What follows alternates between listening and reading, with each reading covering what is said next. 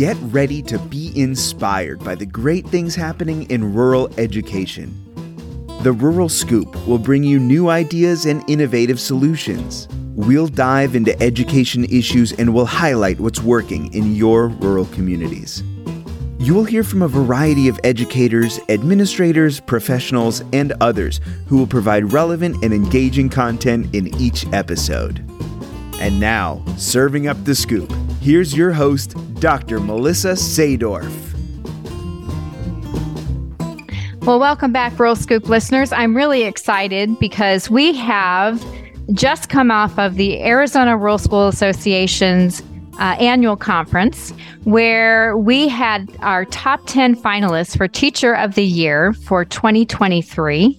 And so Ty and I have an opportunity to talk to this year's top 10 and I'm really excited about today's guest because I know that she has some really great stories that she's going to be able to share from her rural community here in Arizona. Um, as as you know, the Arizona Rural Schools Association does select uh, a teacher of the year for the association. And uh, Jeremy, who is the teacher that we're going to be talking to today, was one of those top 10 finalists. So I'm really excited to be able to, to uh, learn more about her community and her background. But before I do that, I want to make sure that I have a chance to introduce my co host, Ty White. Uh, Ty is a chemistry teacher out of Willcox, and uh, he's done a lot of other really cool things besides uh, being a chemistry teacher. So, Ty, uh, say hello and introduce yourself. Welcome, everybody. Glad to join you again. I hope you're joining us again, like I say, or else we might have some new first time listeners because I know Aguila is going to join us and support celebrating this teacher. I know that they're very proud of all the teachers they send up to ARSA for the year yearly conference. Um, like Melissa said, I teach in Willcox, Arizona, a small rural town in the southeast corner. I teach chemistry. This year I'll be teaching math. And it's been a wonderful few years for me. I'm really privileged to get to join Melissa. And with that, I'm going to hand it off and introduce our top 10 finalists. Jeremy, would you tell us a little bit about yourself? Uh, so, hi, everybody. I am Jeremy Cobarribas Gallardo, and I've been in the academe scene since 2005.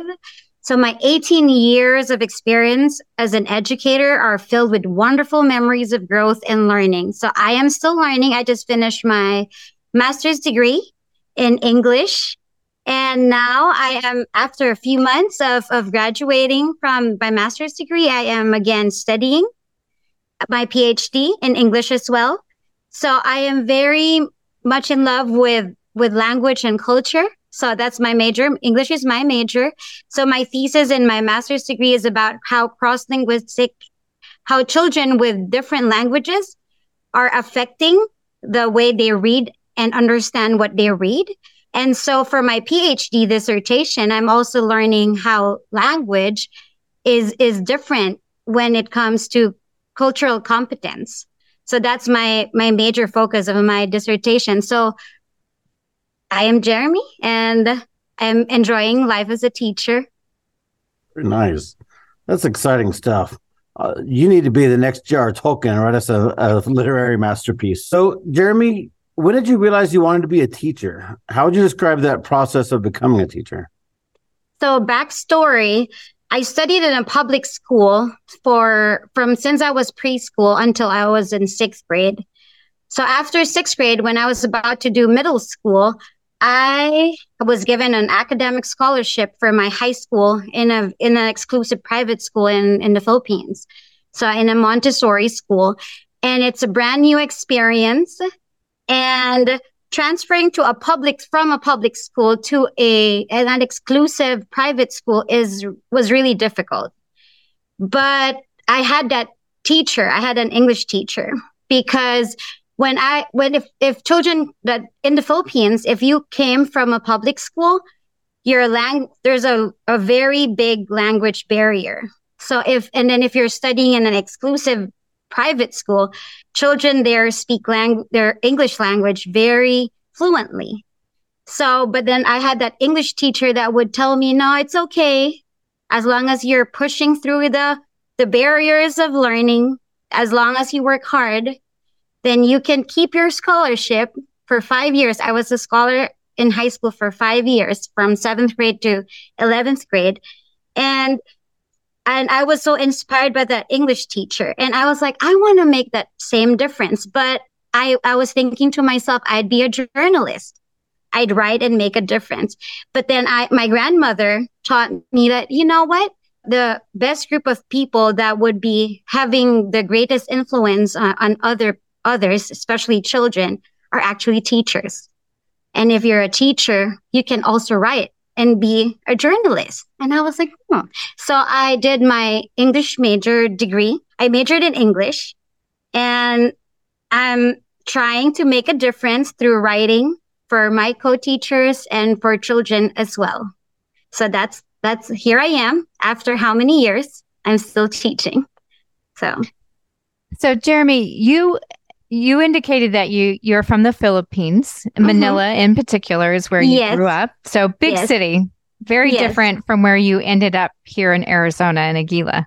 Yes. And uh, that rural school community is um, something that m- might have been a bit of an adjustment. Maybe you had to uh, figure out how to navigate rural uh, when you got over here to to take the position that you're you're in with the Aguila School District. Why did you decide to teach in a rural setting? What's good about being rural? I believe that in a rural setting, it's more it's more family. It feels like family. It feels like home. So it's there's a sense of, of community.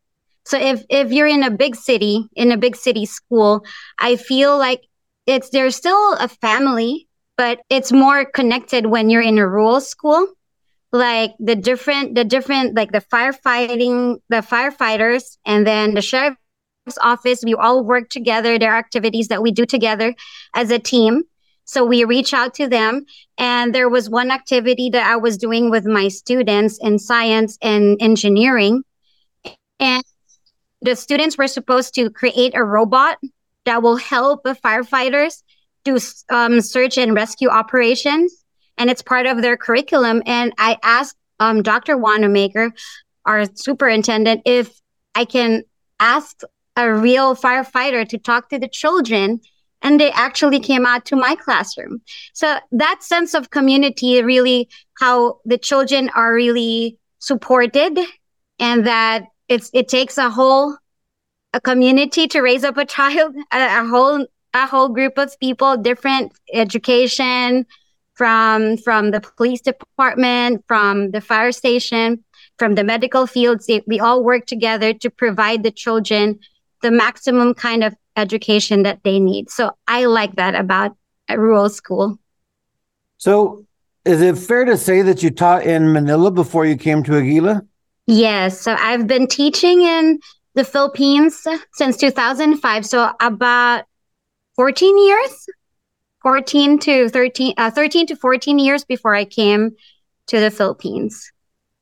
Uh, to the us yes. To aguila yes. so then you've been in aguila for about four years. Yes about four um almost five years. So i came here 2019 well teaching in a rural setting has some unique challenges and mm-hmm. um, also some unique opportunities. Um, what are some of the challenges that you've in, you've encountered as a rural teacher, and how have you overcome those challenges? I, I think one challenge that I've encountered would be providing adequate teaching materials, especially manipulatives to the children. So, but I am grateful because I've, as I've mentioned, you know, you have the help and the, the support that that every any teacher can can think of in a rural school and i'm grateful. And so i i am a stem fellow also from arizona state university from asu hmm. and that fellowship has given me a chance to to acquire materials for my students. And this school actually i am one of my project is to come up with a steam room so i included arts and I asked Dr. Wanamaker if I can borrow one of the of the rooms so I can have my own maker space. And I was provided with that. So I am grateful that in spite of those challenges, those um, lack of, of financial support, there are means to get if you really want to. So, yeah, good point. And and it sounds like you're becoming familiar with the assets in your community so that you can tap into them as you need them. Yes, I agree. And it's I'm amazed on how willing they are to help and reach out to the teachers and the students. I'm very grateful. It's it's nice to hear you that you are also a fellow um, ASAP. Yeah, uh, a co-fellow. What do you say? yes, yeah, co-fellow. Yes, it's it's an exciting program. Yes. So one of the things that we talk about on here is that in rural schools, a lot of times teachers wear different hats. They have a lot of different roles. I know you just told us that you're in charge of building a STEAM space. Can you tell us more about that and any of the other activities that you do at your school? It's it's funny and and wonderful that you say that you know teachers wear different hats. Sometimes we're moms and educators, and then you know we're nannies or what everything. We're caregivers. But um, in Aguila, I also um, am the, aside from being the self contained teacher, I'm uh, the student council sponsor. So I'm also in charge of the student discipline. I'm a principal designee. And also, I mentor new teachers in our school. So I do that also. I'm in charge of mentorship. And so different activities. So also Christmas program.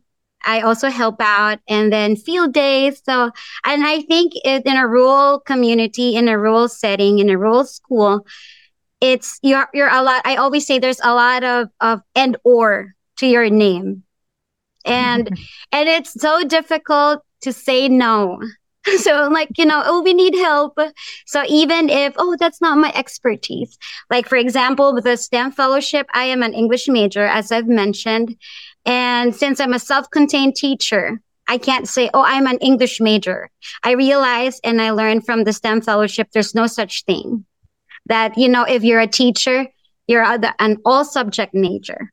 Because you have to learn for the children. So I'm all those hats. I learned that.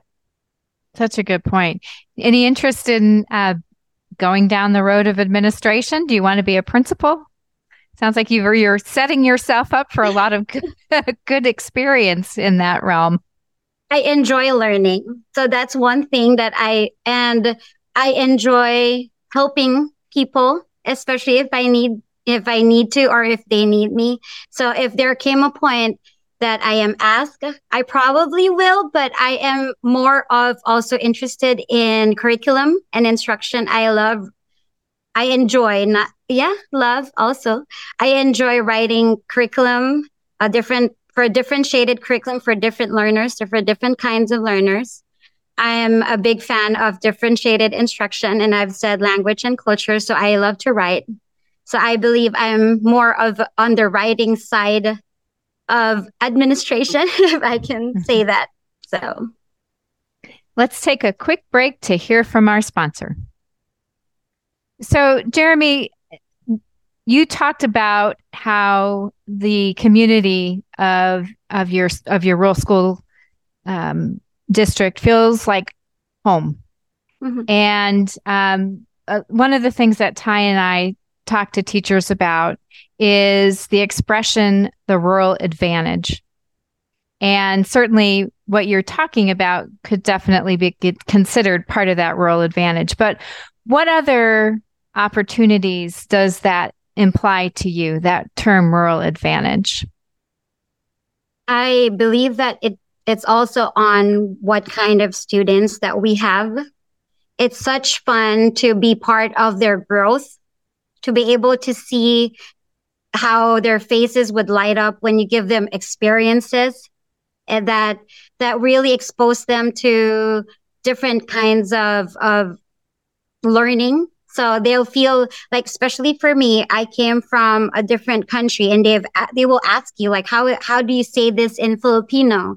Or how are the students in the philippines And I also taught in an international school in the Philippines. So even when I was in the Philippines, I would, I had students who are Korean, Japanese, Americans, and British, and they would ask me.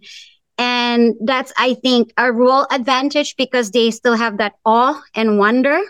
They have that mm-hmm. awe and wonder, and they feel like, oh, I want to learn more. And that sense of bringing out of their comfort zone and actually making them be curious of the world outside of our rural community. It gives me hope also as an educator that, you know, even in our small rural schools, we can have teachers, doctors, lawyers coming from our small community. And that makes me proud as an educator. Well said. Thank you. That's a great answer. I always get a lot of joy out of the way people answer that question. um, from your teaching experience, uh, like I know you got this question. I can't wait to hear how you answered it.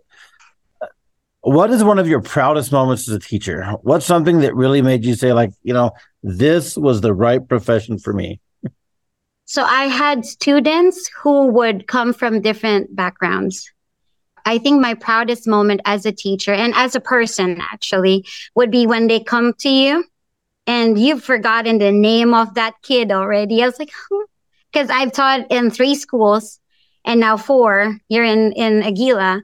And you would be like, okay, where where did I teach this this child again? And they would come to you and say, Miss, um, I was a Mrs. Cobarrubias, Miss Cobarrubias that time when I was not married yet. But that child would say, Hey, I'm a lawyer now. And remember when you told me that even if my being might be, am I wanting to always talk in class? Well, I can be a lawyer someday because I really talk back to you so greatly. and I would be like, really? I said, yes. And now I'm really a lawyer from a very big firm in the Philippines. And that would be my proudest moment when you have those children and come back to you and say, I did this because somebody believed in me. And I had one child who is already in France and, in Paris and she's already a designer for celebrities. And she told me that, you know, you believed in me when I had really low grades and I, and I, you told me to focus on what I am really good at. And I was good in drawing. And she's now designing dresses and different kinds of outfits for celebrities. And it makes me proud as a teacher that these kids, I was part of their growth. I was part of that. Hey, I can do this. I thought I couldn't, but I can because you said I can. So that's my aha moment. And I'm excited to have that also here in our rural school because these kids, we give them hope and then they strive and thrive and they become successful. That's such a great thing when you know that you have had that kind of influence and impact. And you may not know until years later, which yes. is the fun part of it too when they come back. Yes. And you forget, you forget, like, oh, I said that or oh, I did that. and it's amazing. And then that's really amazing. You know, I think it's one of the challenging parts, especially since you're an elementary teacher. Mm-hmm. If I'm a carpenter and I build a house, I get to drive past it next week and say, I did that. you have to wait years to get that kind of feedback yes. and hope that your paths cross so you can get that kind of feedback. Mm-hmm. So, Jeremy, um, I'm sure it's not a surprise that there have been um, issues around educating in rural communities. And uh, some of them are longstanding and some of them are newer. But really, what is what is the challenge that keeps you up at night that rural teachers and rural schools face. And um, if you could solve it, how would you solve it? So I, I, I think I have two. so the first one would be on character education. So for me, though, it's very easy. It's very easy to to build character and grit in the children in a small in a rural school, especially if it's a small community, because most of the time, especially in Aguila, we sing the same song when it comes to character building. So it, everybody is concerned that the child would grow as a responsible individual. We have our character counts and, you know, we have our pillars and we talk about character and we model it as much as possible as we can. And I think that's one thing that that we are I am proud of that we're doing in Aguila, that we are building children off character because well for me personally as a teacher, I believe that if a if a child has the potential but without character, then the potential will go to waste. But then if the heart is already molded, then learning would come and academics would follow. And the second one would be English language learning. So we are our popular our student population are English mostly English language learners. And we do our best to have the right curricula for our children, for the students. And in my classroom, I focus really on differentiated instruction and intentional classroom instruction that they really can benefit from and aligning it with real world applications so that they will really see, oh, this is how I use the different parts of speech or science learning. And what I'm really grateful with learning and really because I finished a, a course on teaching of science. And I'm really amazed on how you can apply science and to to the teaching of English language learners and they can really enjoy. They really understand what it's for. So those are the two things. Yeah, that's great. And I agree. so, what would you tell future educators that are thinking about teaching or about teaching in a rural setting? How would you attract them to our rural schools? Um, the same way that I was attracted. I think it's really on if your passion is to reach out to kids, no matter what cultural background or no matter what um, social background that they have, then you are in for a fun experience as a teacher, as an educator when you teach in a rural school, because the, these kids are the kids in a rural school are very passionate. When you are able to draw out of them that passion that they want to learn and they want to do uh, great things in the future when they get older. So I think teaching in a rural school, it's a challenge also, but it's an exciting part of being a teacher because you really have to find that, that how to, to that way to bring out, to be able to bring out in the children they're wanting to succeed in life, to give them hope, to be better people of society in the future. Hmm. Jeremy, is there anything that you would like to share that we haven't talked about?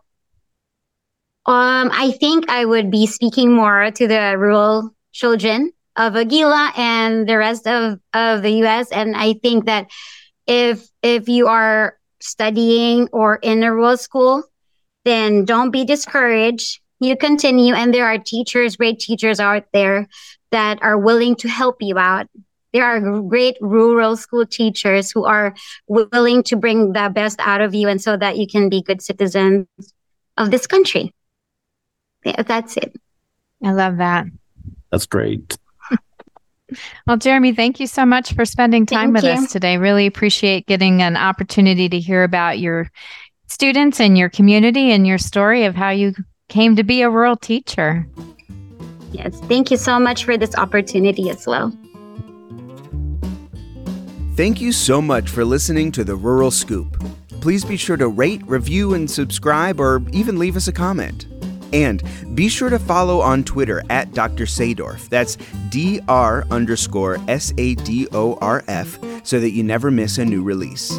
You can also check out previous episodes of The Scoop wherever you get your podcasts. Production support for The Rural Scoop is provided by Chattanooga Podcast Studios. Find out more at ChattanoogaPodcastStudios.com. See you next time for more great discussions about rural education.